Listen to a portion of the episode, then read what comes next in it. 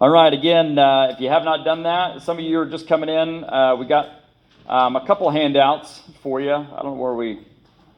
Charlotte, you got all of them there? Okay. We got a couple handouts there as you're coming in. One of them is an end of times survey, and uh, there will be a letter grade at the end of all this, and uh, I'm just joking. It will not be. Um, that end of time survey, again, is anonymous. You don't have to put your name on it, um, but I encourage you, if you would, for my benefit, and uh, I think yours as well, that you would fill that out. And, uh, and then when you're ever you're done filling it out, you can just leave it on your table. I'll collect them at the end of the night after afterwards. Um, and then the other one, it says end times, um, a beginning August 30th, 2023. That is the handout that you can follow along with uh, that I hope kind of helps you here tonight.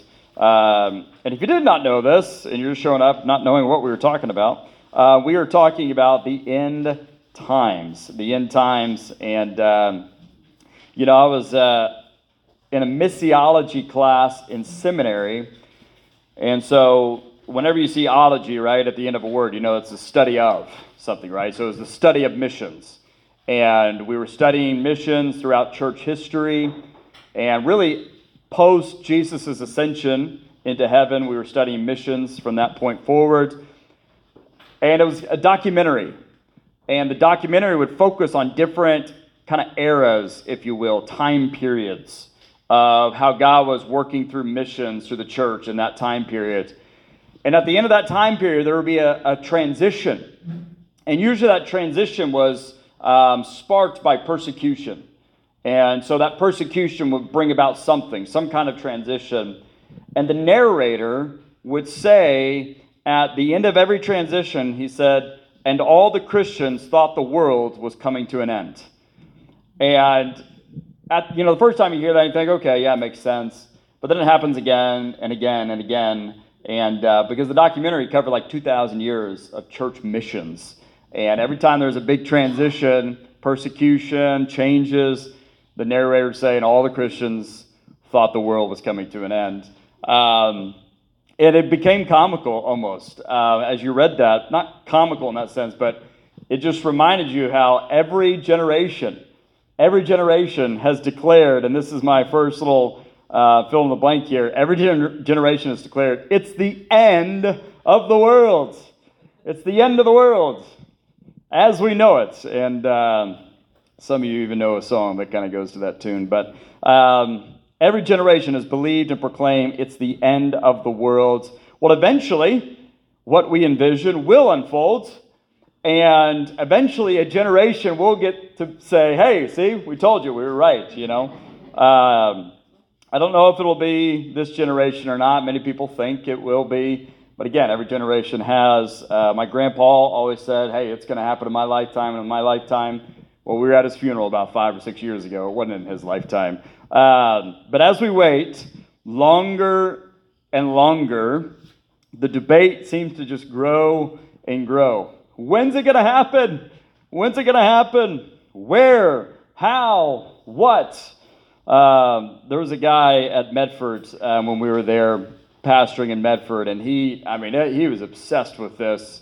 And anytime you came across him, it was he had come up with the date. And was, the date was very fluid and always changing, but man, he had cracked the code and uh, he had solved whatever it is he was trying to solve. And so um, um, everybody's want to know. The debate grows with this, but even the disciples, even Jesus's disciples, debated and wanted to know.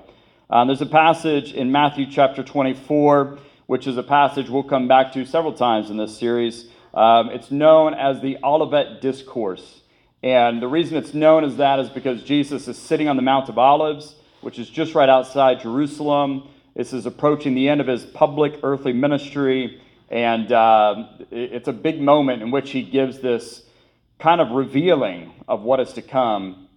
And, you know, he's got Jerusalem right there before him, the temple and everything.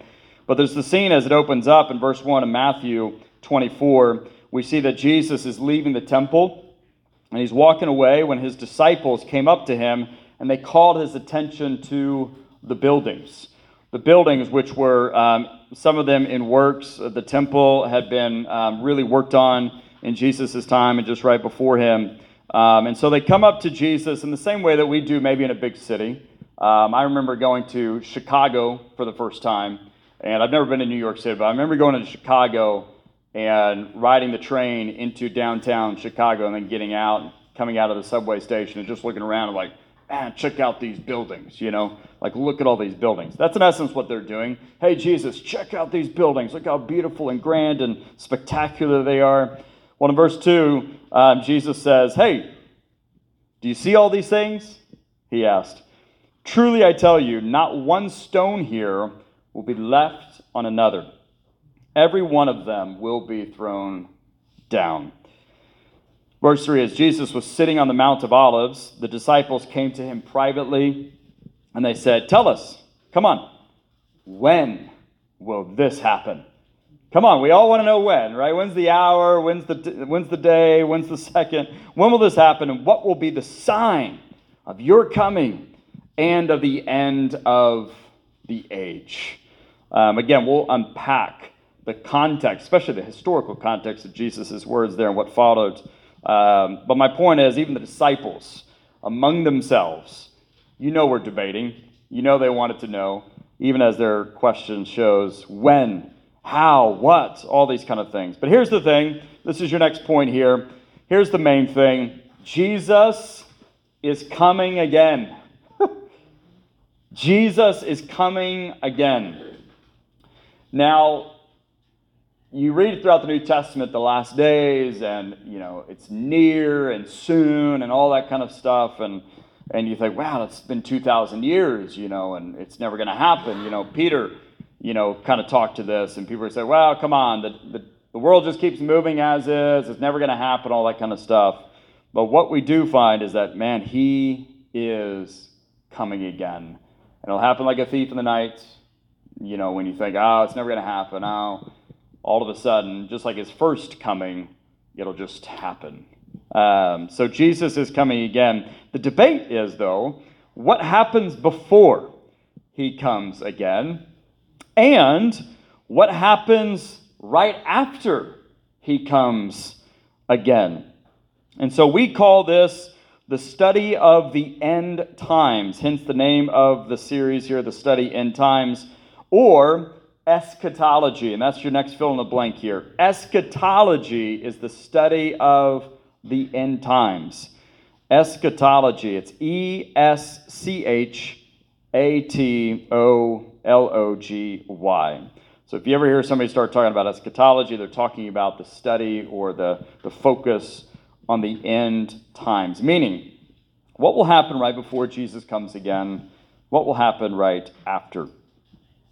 So, what I want to do is uh, paint an overview um, of some different views.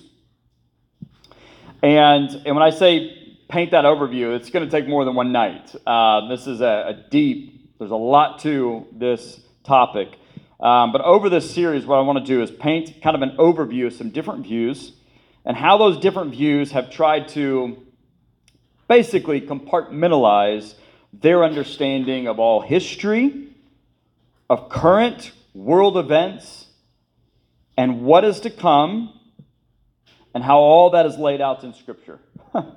um, and after presenting and going over those views, I then want to dive into, um, you might call them the controversial passages. Um, they're not controversial, it's just that they're passages that have produced all the debate um, and all the different interpretations or differences. Um, but I also want to look at why people take different views on those scriptural passages. Um, one example is Revelation 20. It's a very famous one. Um, Revelation 20, 1 through 3. Uh, it's just one or a few of the verses. But this is um, John who is seeing an image, a, a he's getting a glimpse of something. And like he does throughout the rest of the book, he gets many of them. And what he sees is an angel coming down out of heaven. We read in Revelation 21, 20, verse 1. Coming down out of heaven, having the key to the abyss, and holding in his hand a great chain. Verse 2 The angel seized the dragon, that ancient serpent who is the devil or Satan, and he bound him for a thousand years. He then threw him into the abyss, locked and sealed it over him, to keep him from deceiving the nations anymore until the thousand years were ended. And after that, he must be set free for a short time. Those few verses are the beginning uh, bit of a passage in which, even as we saw in those verses, which we get our 1,000 year reign of Christ that you've heard a lot about. And that was on one your questions, the survey, the millennium. Uh, that's what that is talking about, that a thousand year reign of Christ, as it's known, which that runs through verse 10 of Revelation 20. But this passage really kickstarts a debate um, people trying to make sense of this passage and tie it back into Scripture, the Old Testament, the rest of the New Testament, but also then taking some of the Old Testament and the New Testament and tying it back into this passage, trying to make sense of this thousand year reign and what that looks like and all that kind of stuff. And you might say, well, why is it so complicated? You know? Um, because some people um, there's one camp that takes that literally, that there will be a future, literal, bodily reign of Jesus right here on earth for a thousand years. Um, and he will reign. Some people debate with, with those who've been martyred who are believers. Some would debate that he will reign with ethnic Jews. You know, there's some debates on who he will be reigning with, but he'll be reigning for a thousand years on earth. So he will physically be here for a thousand years reigning while the enemy, the evil one, is locked up, not able to deceive the nations for that thousand years. Um, and but then some people take it symbolically. They say, no, no, it's symbolic. The thousand years is a symbolic number that represents either now, Jesus' reign now, um, and they look at other passages to try to say that. Um, and so that's where you get, you know, some people take it literally, some people take it symbolically. Um, and then they're all asking, you know, when will this happen? Where exactly would Jesus be reigning? And, and what does that actually look like? What would they be doing? Uh, what would the earth look like for that a thousand years? Um, so that's one reason why it's complicated, why there's different views. Um, some people take Revelation as a book full of recapitulation, um, meaning it's describing in many ways the same event from different angles. So, in other words, John is getting uh, different images, different revelations um, about the same event, but from different angles. Um, there's an old movie that came out probably 10 to 15 years ago called Vantage Point. Uh, I think his name's Dennis Quaid, I think is his name. But there was, a, there was an assassination, a political assassination in the movie. And the movie keeps coming back to this assassination. It shows it over and over um, like five or six times, but from a different angle. So it's the same event, but from a different angle. Um, and it's, you know, some people would argue that that's what's going on in Revelation. But I say all that to say is to show you it gets really complicated. There's a lot of different views, a lot of different angles, uh, and that's why the debate gets complicated and why there is one. And so I want to go over passages like Revelation 20, um, and other pa- passages as well the Daniel 9s of the world, the Matthew 24s, the 1 Thessalonians 4 of the world. Um, and so I want to unpack them and I want to seek to, to have us see how they tie into the Old Testament, which, by the way, is huge. If you're reading the book of Revelation and you've never really dabbled in the Old Testament, you're going to be lost and confused because every other sentence is like imagery from the Old Testament. It is incredible what John is doing with that book. Um, and so we need to unpack some of those, see how they tie into the Old Testament and the rest of the New Testament. Um, and then we'll talk about the views on those passages as we dive in. And then when it's all said and done, I want to give my two cents. And I'll tell you kind of where I stand among the dust storm. Uh, but tonight is kind of like an introduction and uh, introduction to some, some terms um, some, some language, but also to some ideas and different approaches to these terms and ideas. Uh, and we need to introduce these approaches because whether you realize it or not, it plays into the different terms and ideas on the end times, and it's played into your idea of the end times. Um, and because it, it really is huge here. And so I want to look at the two kind of the biggest, most popular um, approaches to Scripture at large, but these also play significantly into views of the end times and what's going to happen right before Jesus is coming and right after.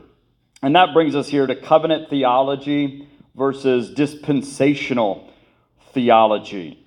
Uh, how many of you have heard the word dispensationalism outside of the survey that you just saw earlier?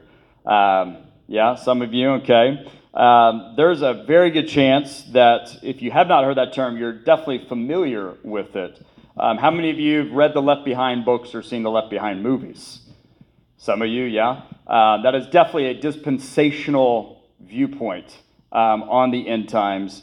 And so dispensationalism has been the probably one of the most popular ones, especially in the SBC world, easily for the last 100 years. And uh, we'll unpack kind of why and the history of it. Um, but these two um, are uh, the biggest systems of theology. And again, theology is the study of theos, who is God, the study of God. And so they are approaches to studying Scripture, in essence. And they, these approaches impact interpretation as well. And these two um, theologies, covenant theology versus dispensational theology, both of them have been around um, for at least three to 500 years. And we'll look at that a little bit as we go along. But they are both developed to try to explain how God deals with man in, sal- in the salvation process. Right? So, how does God deal with, with humanity since the creation of the world, the fall, the rebellion, to the whole salvation, redemption process, and what's his plans for humanity, not just now, but in the future? Um, but also to try to explain the role of ethnic Israel and the church in God's plan of salvation. Um, the role of Israel and the church and the relationship of the church to Israel and vice versa is a very big debate and a hot, passionate debate among many circles. Even in the SBC world, I remember my seminary days, even among professors, um, it just is, and we'll unpack all of that. But let's start with just a basic definition of covenant theology. Um, and this is your first blank here. With covenant theology, think covenants. Think covenants.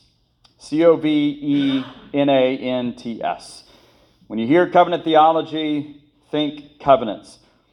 It's the approach to interpreting the Bible that sees God's work and his purposes towards mankind through the covenants. Through the covenants. Um, it sees that the redemptive history revealed in Scripture is explicitly articulated through the succession of covenants. You say, well, what are those covenants? Well, the first covenant is with God and Adam, or sometimes this is known as the, um, the Edenic um, covenant. In other words, it's the covenant given to Adam in the Garden of Eden. And it comes in Genesis chapter 2. Uh, usually the covenant is, hey, I'm going to do this. You just need you need to do this and not do this. Right? So, hey, Adam, go be fruitful and multiply. You can partake of any tree, you know, has fruits and, and that's good and all that kind of stuff. But don't partake of this tree over here, right? You know, we know the story. And so that is the um, covenant that God had with Adam in Genesis 2. But then we get a new covenant with Noah in Genesis chapter 9. Remember, it's the same kind of covenant with the be fruitful and multiply. He tells Noah to do the same thing. Um, and so he gives him special instructions there. And then the next one you see is with Abraham in Genesis chapter 12. God establishes a covenant with Abraham in Genesis chapter 12. And then the famous one that most people think about is the one with Moses and really the nation of Israel at Mount Sinai in Exodus 19 through 24, right? This is the giving of the law or the Torah. Um, and so you have that massive covenant that's given there. And then the next one that we see pop up is with David, King David, 2 Samuel chapter 7. And uh, he gives the Davidic um, covenant there with David. And then finally, you come to the new covenant given to us by somebody's blood, in his blood, that is Jesus, right? Um, and that you can look at like Luke 22 with that covenant there. And so, um, covenant theology kind of organizes or has this organizing principle to understanding the Bible and history, past, present, future, um, through these covenants. And this is kind of how the covenant theology sees God relating to hum- humanity through these covenants, and that God works exclusively through these covenants in everything that he does. Okay, so that's covenant theology in a nutshell, by the way. Uh, now let's go to dispensationalism. Um, dispensationalism is a method of interpreting history that divides God's work and purposes toward mankind into different periods of time. In other words, each dispensation is a God appointed age. So, your next fill in the blank here. When it comes to dispensationalism, think ages, like almost like massive seasons, but think ages. The ages loosely follow the covenants, but not exactly. And classic dispensationalism, or the traditional dispensationalism, identifies seven dispensations or God appointed ages in God's plan for humanity. Those seven are number one, innocence. We see this in Genesis 1 through 3, pre fall. We see that God is um, interacting with humanity and there's innocence there, right? This is pre rebellion, this is pre you know, sin in the world. So, number one, that would be that first dispensation, the dispensation or the age of the time of innocence. The second one is the time of conscience um, Genesis 4 through 8, where you now see God just, this is pre law, this is post fall, and you see all these things that are transpiring pre fall, or I mean pre flood. And so you have this where God relating to them through just conscience, almost like reason. So, what was the word conscience? Conscience. Yeah, like con science, right? Conscience. Con science. Almost like through reasoning reasoning only. Um, so that is the second age. The third age is through just human government. Human government. And this is Genesis 9 through 11.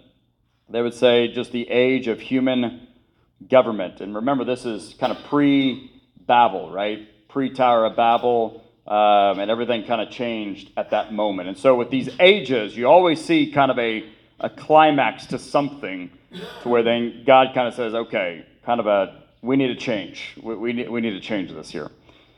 Uh, the next age is the age of promise. The age of promise. And this begins with Abraham, Genesis 12.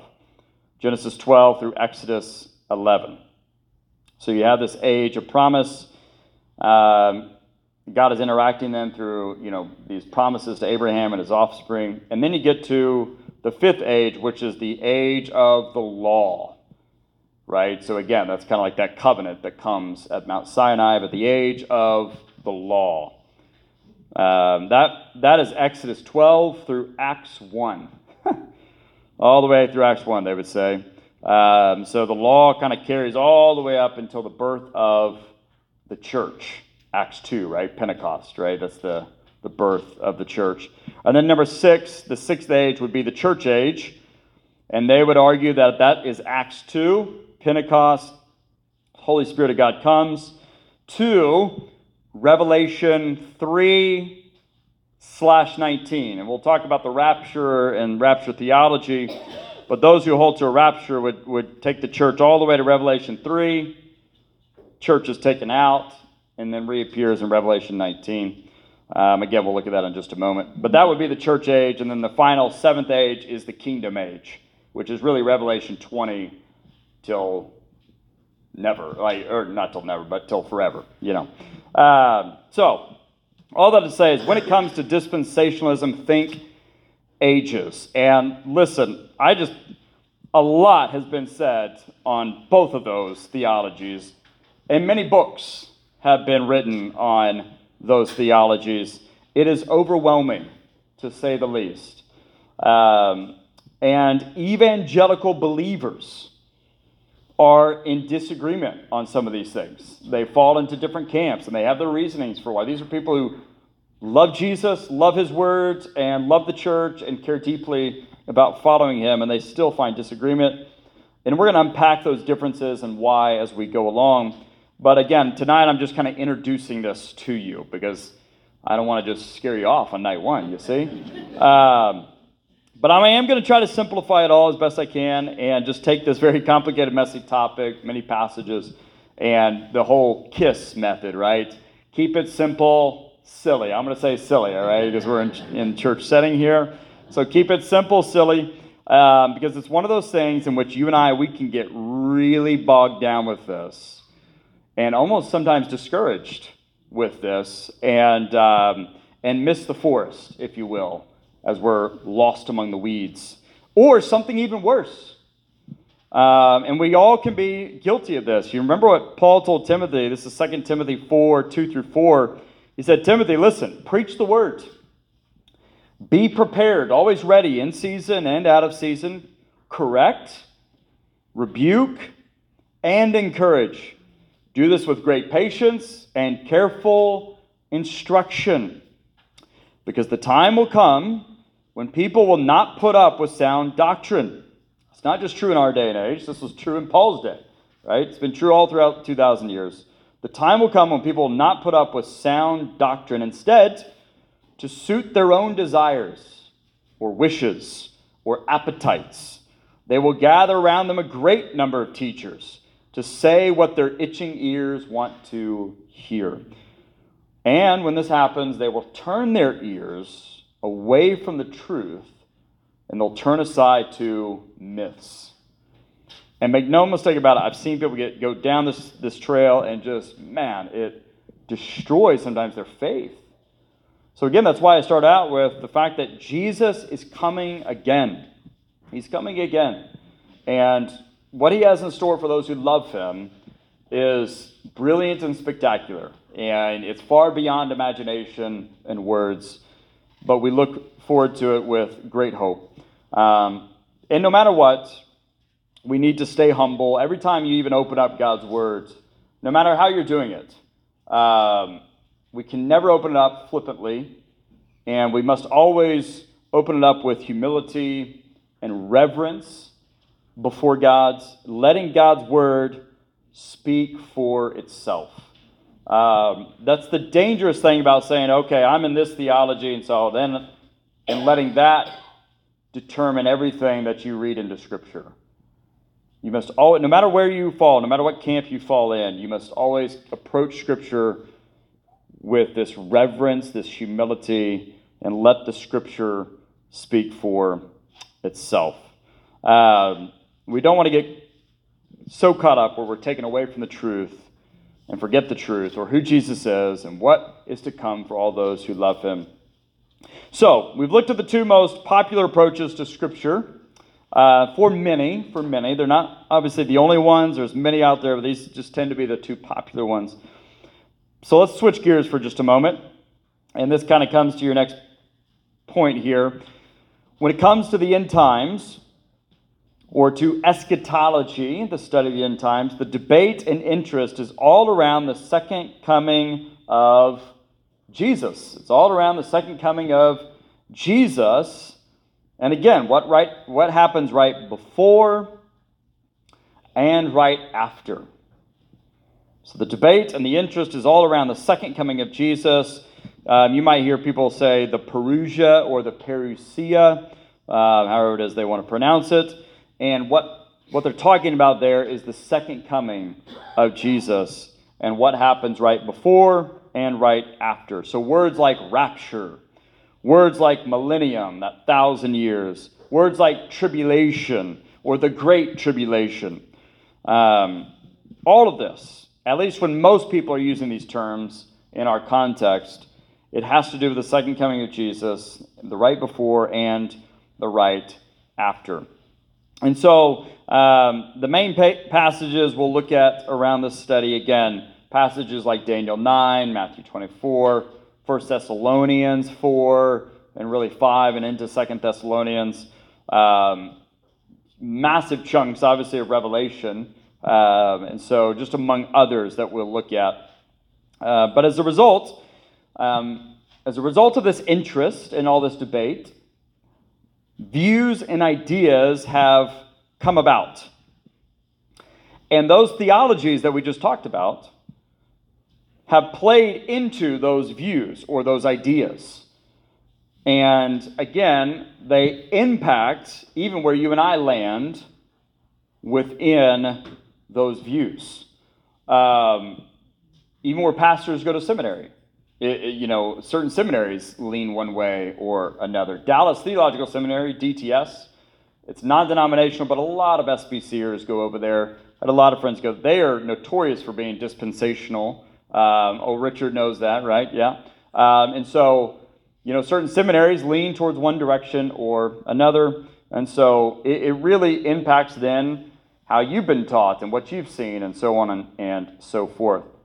And so tonight I just want to introduce these main views or these ideas um, on the millennium and on kind of rapture and the tribulation.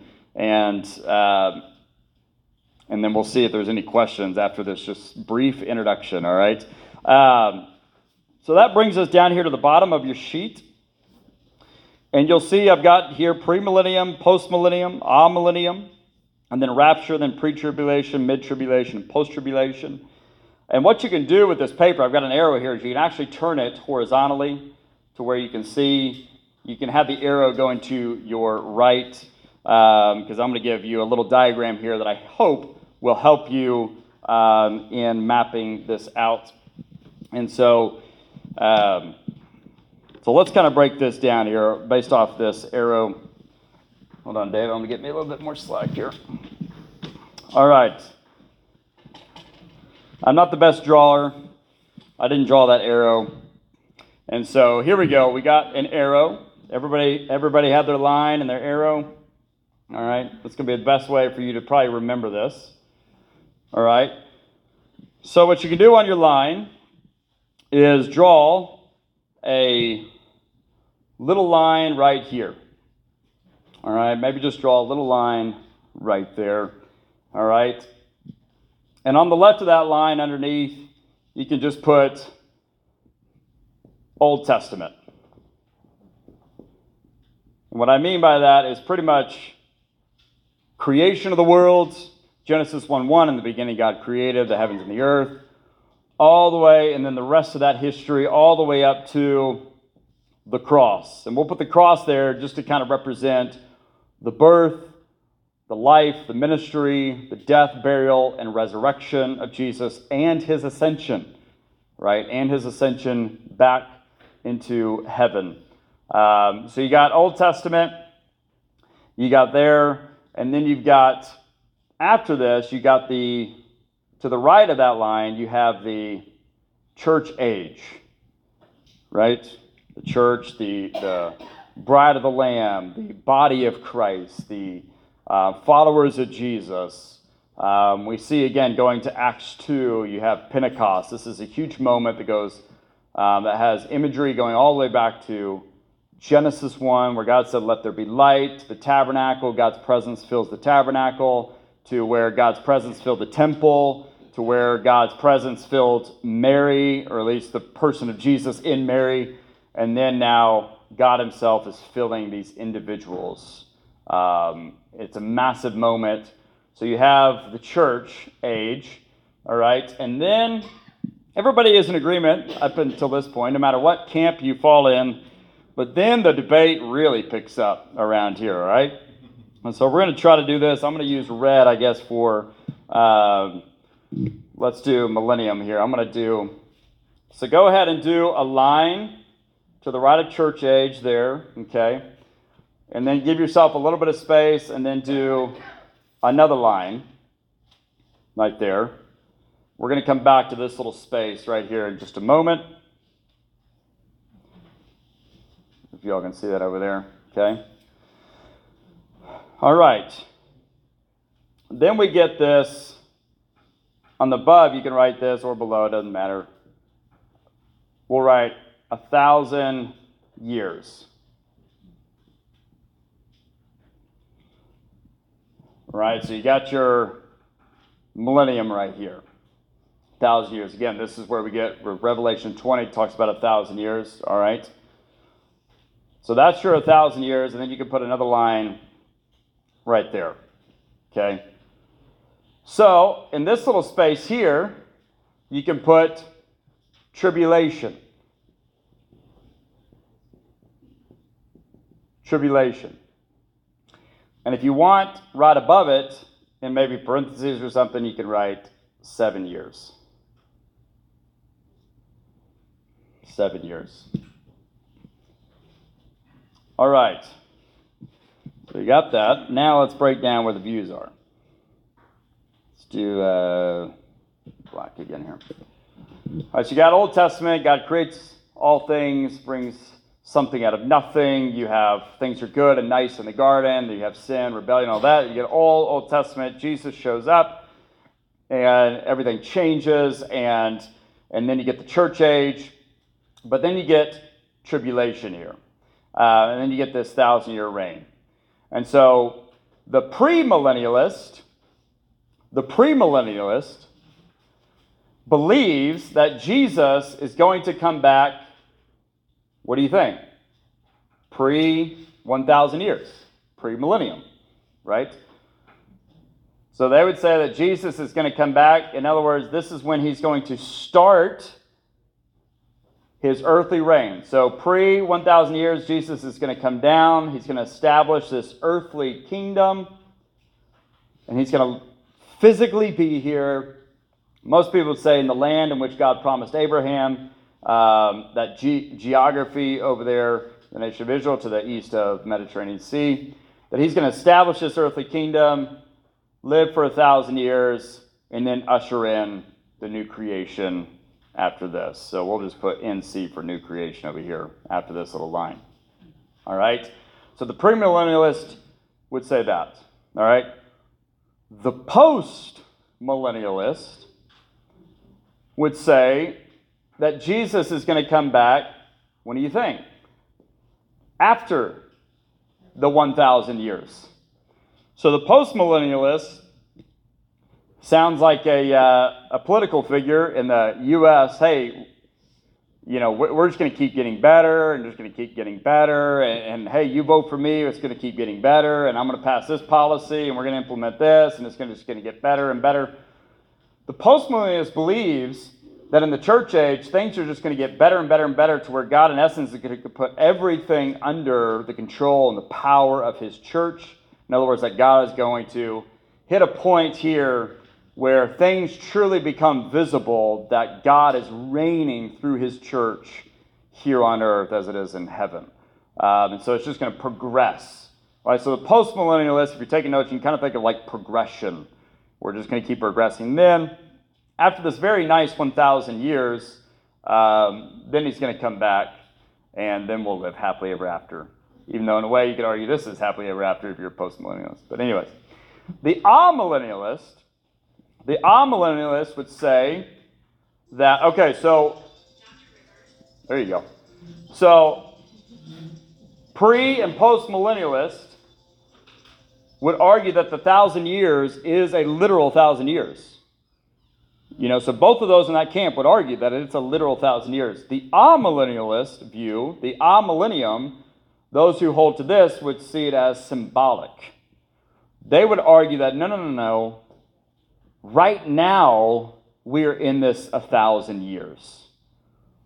That right now, by Jesus' death, does he, in other words, um, uh, take captive the evil one in a specific way? Because in Revelation 20, it is a specific chaining so that he would not be able to deceive the nations. So they would argue that it's it's um, symbolic to say, no, no, no, all authority in heaven and on earth has been given to Jesus right now. He's reigning even over death itself, um, and he's reigning in and through his body, his church, his people who now possess the third person of the Holy Trinity. And so they would argue that we're in the thousand years right now, and then all we're waiting for is Jesus' second coming, and then him to usher in a happily ever after. So, in a way, the postmillennialist and the amillennialist are, are the same in that when Jesus comes, it's going to be at the end of all things. After that, it's just new creation. Um, but the difference is the amillennialist sees the thousand years as symbolic, the postmillennialist sees it as literal. Okay? Um, here's the thing this is why I separate the tribulation and thousand years is you have some people who hold to the millennium, millennium, but they do not hold to like the rapture or something like that. And so now I want to break down the tribulation for you. And this really is connected to Daniel chapter 9 and all his weeks that we'll look at there. Um, but then here you get the rapture, which is really found in 1 Thessalonians 4. That's the main, main passage for that, uh, where Paul is talking about how we will be, those who are alive at Jesus' second coming will be snatched up caught up. Uh, that's where we get that word rapture. It means to be caught up uh, or literally snatched away. And uh, that we will meet those in the air who died before us, but who are also in Christ, and we'll meet with them in the air. And then the way that Paul envisions the language, that we'll just live happily ever after after that. Uh, again, we'll look at that passage when it comes, but I wanted to give you the diagram so you kind of know how they envision it. So you have the seven years of tribulation, which again goes back to Daniel 9. Just, just keep that in your mind. We'll look at that later. Um, but it covers seven years. So those who hold to a rapture, um, there's three different camps. See how complicated this is, right? Um, there's three different camps within the rapture theology. One is pre tribulation. So, let's do a different color here for this. So pre tribulation would be the church. That doesn't work. That the church is being. Oh my goodness. All right. There we go. The pre tribulation view is that the church will be taken out of the world before this seven years of tribulation. And this tribulation is not just a little persecution or things of this nature. And we've seen great persecution. Well, we necessarily experientially haven't, but many people, believers, have and are right now. But they would argue uh, what most people talk about with this tribulation is this is the great tribulation. Think of like fireworks, the 4th of July. You see the fireworks, you see the fireworks, but then it hits the finale and you know it's the finale. That's kind of what they say of the tribulation. Yeah, there's going to be these growing pains, there's going to be rumblings, but when it hits the finale, you know it's the finale, that kind of thing. So, those who are uh, in the rapture camp who believe in a pre tribulation would say the church is going to be taken away before this seven years occurs. The mid tribulation view is guess what? Mid seven years. Right at the three and a half year mark. So things are going to be really, really bad, but not as bad as the second three and a half. And and a lot of this is described, I'd argue, in Revelation like 4 into leading up to Revelation 19.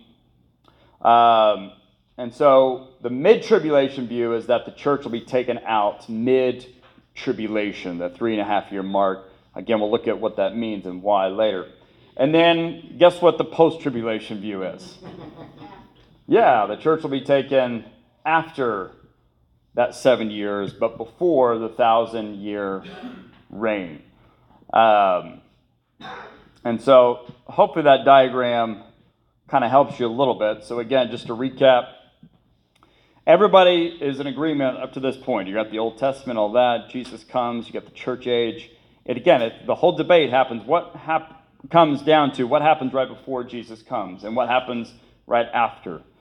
And so some people say Jesus is in essence going to come down and take his church out, either pre tribulation, mid tribulation, or post tribulation.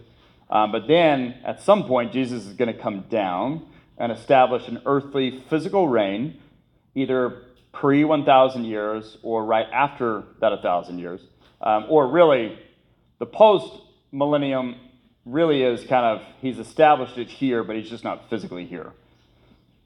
And so, and then you got the amillennial view who just says, no, no, no, all this is symbolic. Um, yes, we're all going to go through this tribulation, but God's going to be with us in the tribulation. Even John talks about this in Revelation 1. Um, his basically partners in the tribulation, he kind of uses that language, or brothers and sisters in the tribulation. So they would just see all this as symbolic, and then Jesus comes down again. When he does, he ushers in this new creation where we his church share in the bodily resurrection of Jesus. We're raised imperishable, raised with immortality, raised in glory to live in a new world. Um, no matter what camp you fall on, this is, to me, very, very key. And, and it all comes back to the resurrection of Jesus, meaning he wasn't just resuscitated, he didn't come back as a ghost. He didn't get a new body in the sense that he left that body and went over here and got a new one. That body that was put into the ground physically died, that body was radically transformed. Raised imperishable, raised with immortality, raised in honor and glory. And it's really weird because that body is also the same body that's just appearing in rooms with locked doors like a ghost. That's why they thought it was a ghost. They're, they're startled and afraid. That's why John would say, man, all the disciples, when they're eating with Jesus, want to say, Lord, is it you? But none of them dare ask it because it's really weird.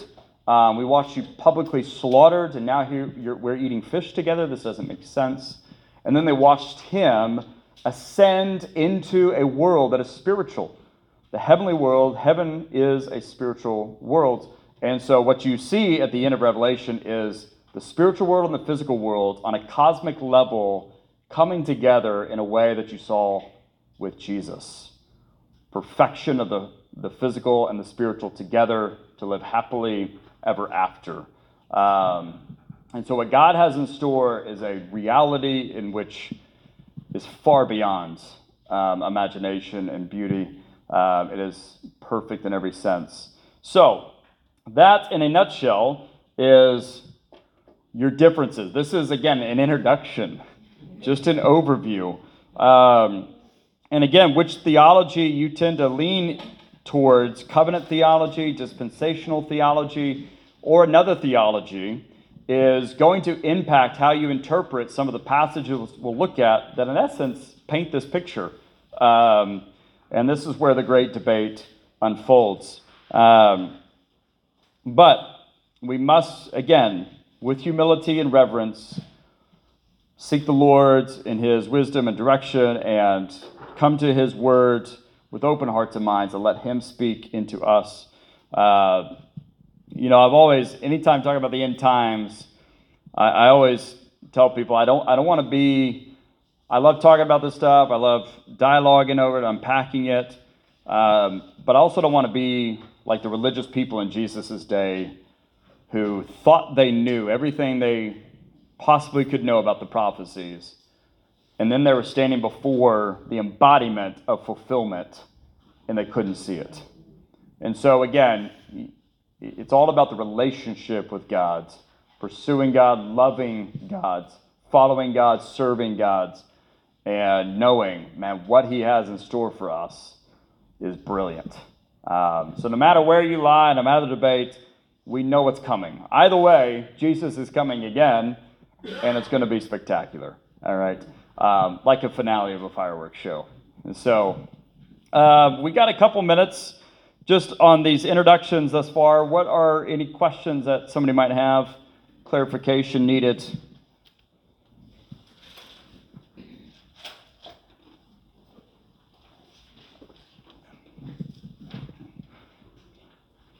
A lot to chew on, huh, tonight? Yeah? John, you got a question back there?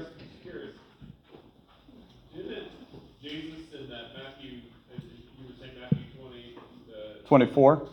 Didn't he kind of spell out a, and, and I, I, have, I haven't read this before, now I'm, I'm based on my memory, but did, didn't he spell this out as far as, um, there be bad times, and then, as, as like a thief in the night, he'll, he'll return and bring people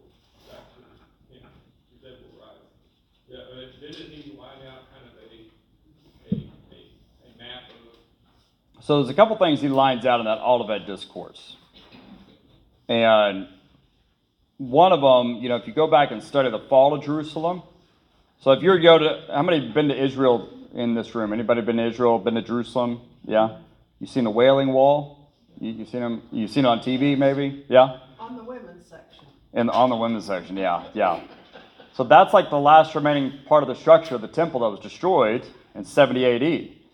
And and we'll look a little bit more at this in depth, but there is a lot going on historically around the arrival of God Himself into this world that sometimes we just don't even know or haven't heard. Uh, things that happened before He was born, things that happened right after, and definitely things that happened within 40 years of His ascension back into His world. Um, he was very precise on the timing in which he stepped foot into this world. And one of the things with the fall of Jerusalem that happened is in 66 AD, it finally the uh, blood that had been boiling for so long, going back to about 65 years before Jesus was born, you had these zealots, right? Remember Simon the Zealot, one of the 12? Um, he would have hated Rome. And we'll look at why, but he would have hated Rome with a passion. And that's why imagining him with uh, Matthew the tax collector is mind boggling to me.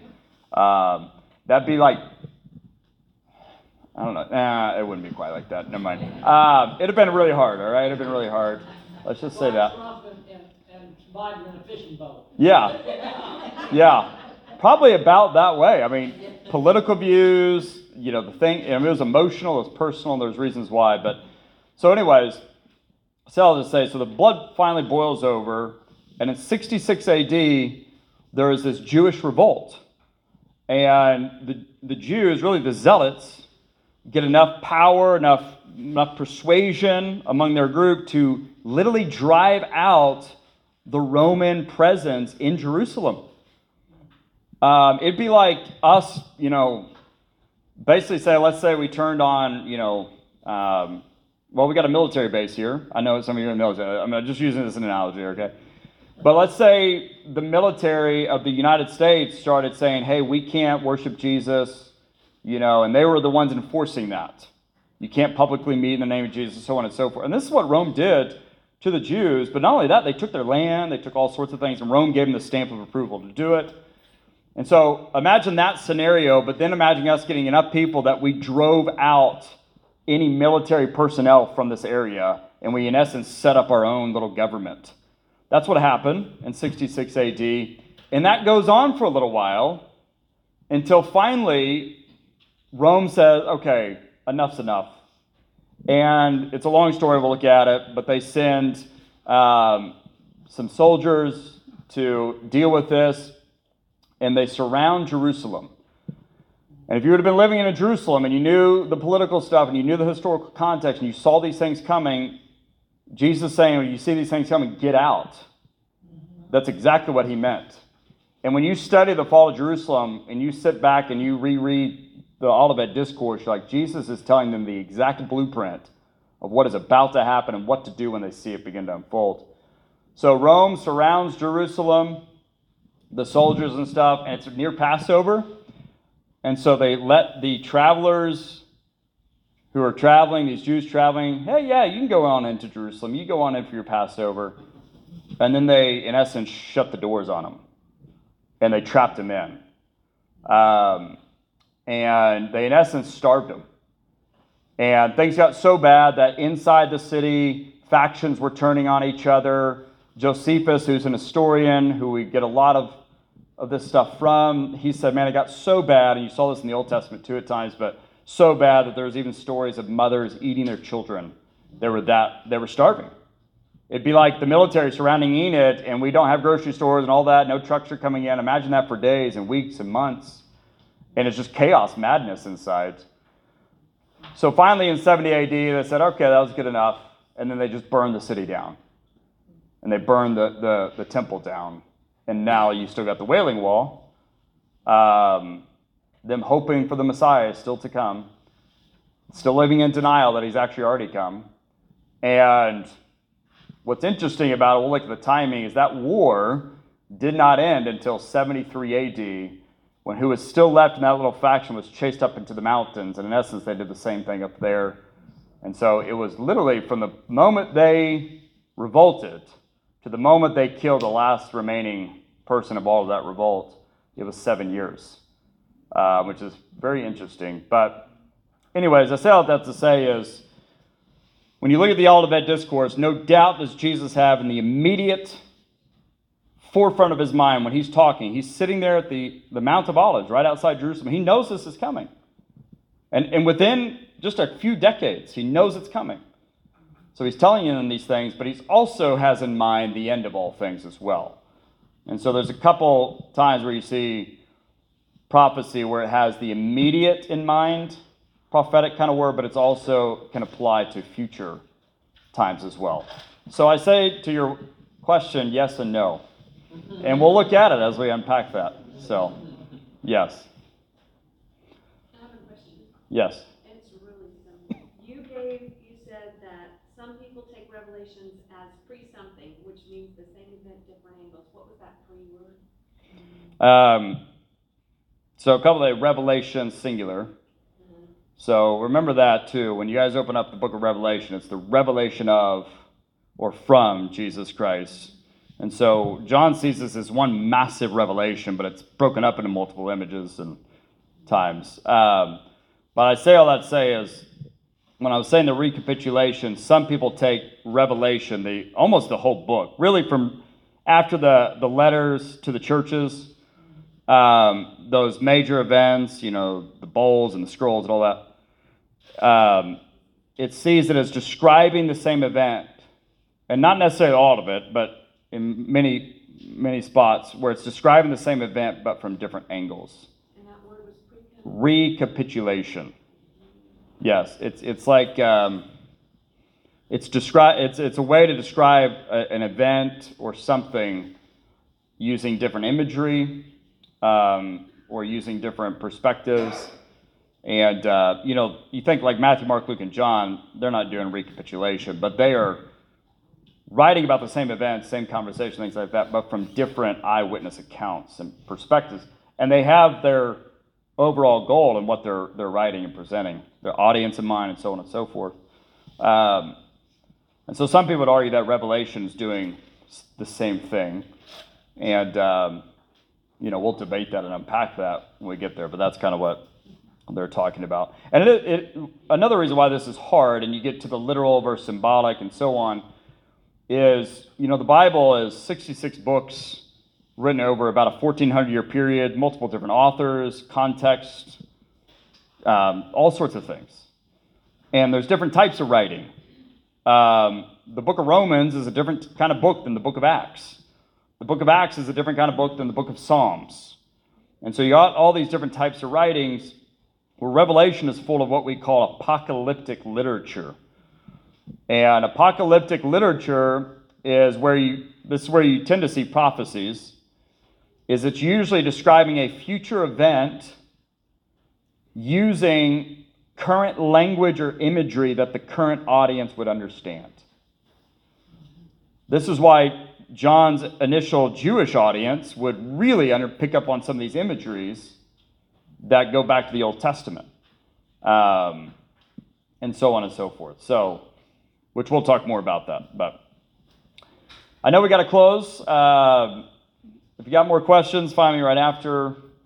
And uh, if you need need clarification on something, just find me as well. And you can say, well, where do I fall? Hey, no spoilers, all right? I, at the end, I'll give you my two cents. I'll tell you where I where I land. So, all right, let's go to Lord in, in prayer, and then we'll dismiss. Father, we thank you. We love you. We thank you for Jesus and your plans that you have for those who love you. We give you all the glory, the praise, and the honor. Give us peace and rest and assurance and confidence, knowing that you are in control of all things and that you are seeing all things to your desired will. We thank you, we love you, give you all the praise. In Jesus' name I pray. Amen.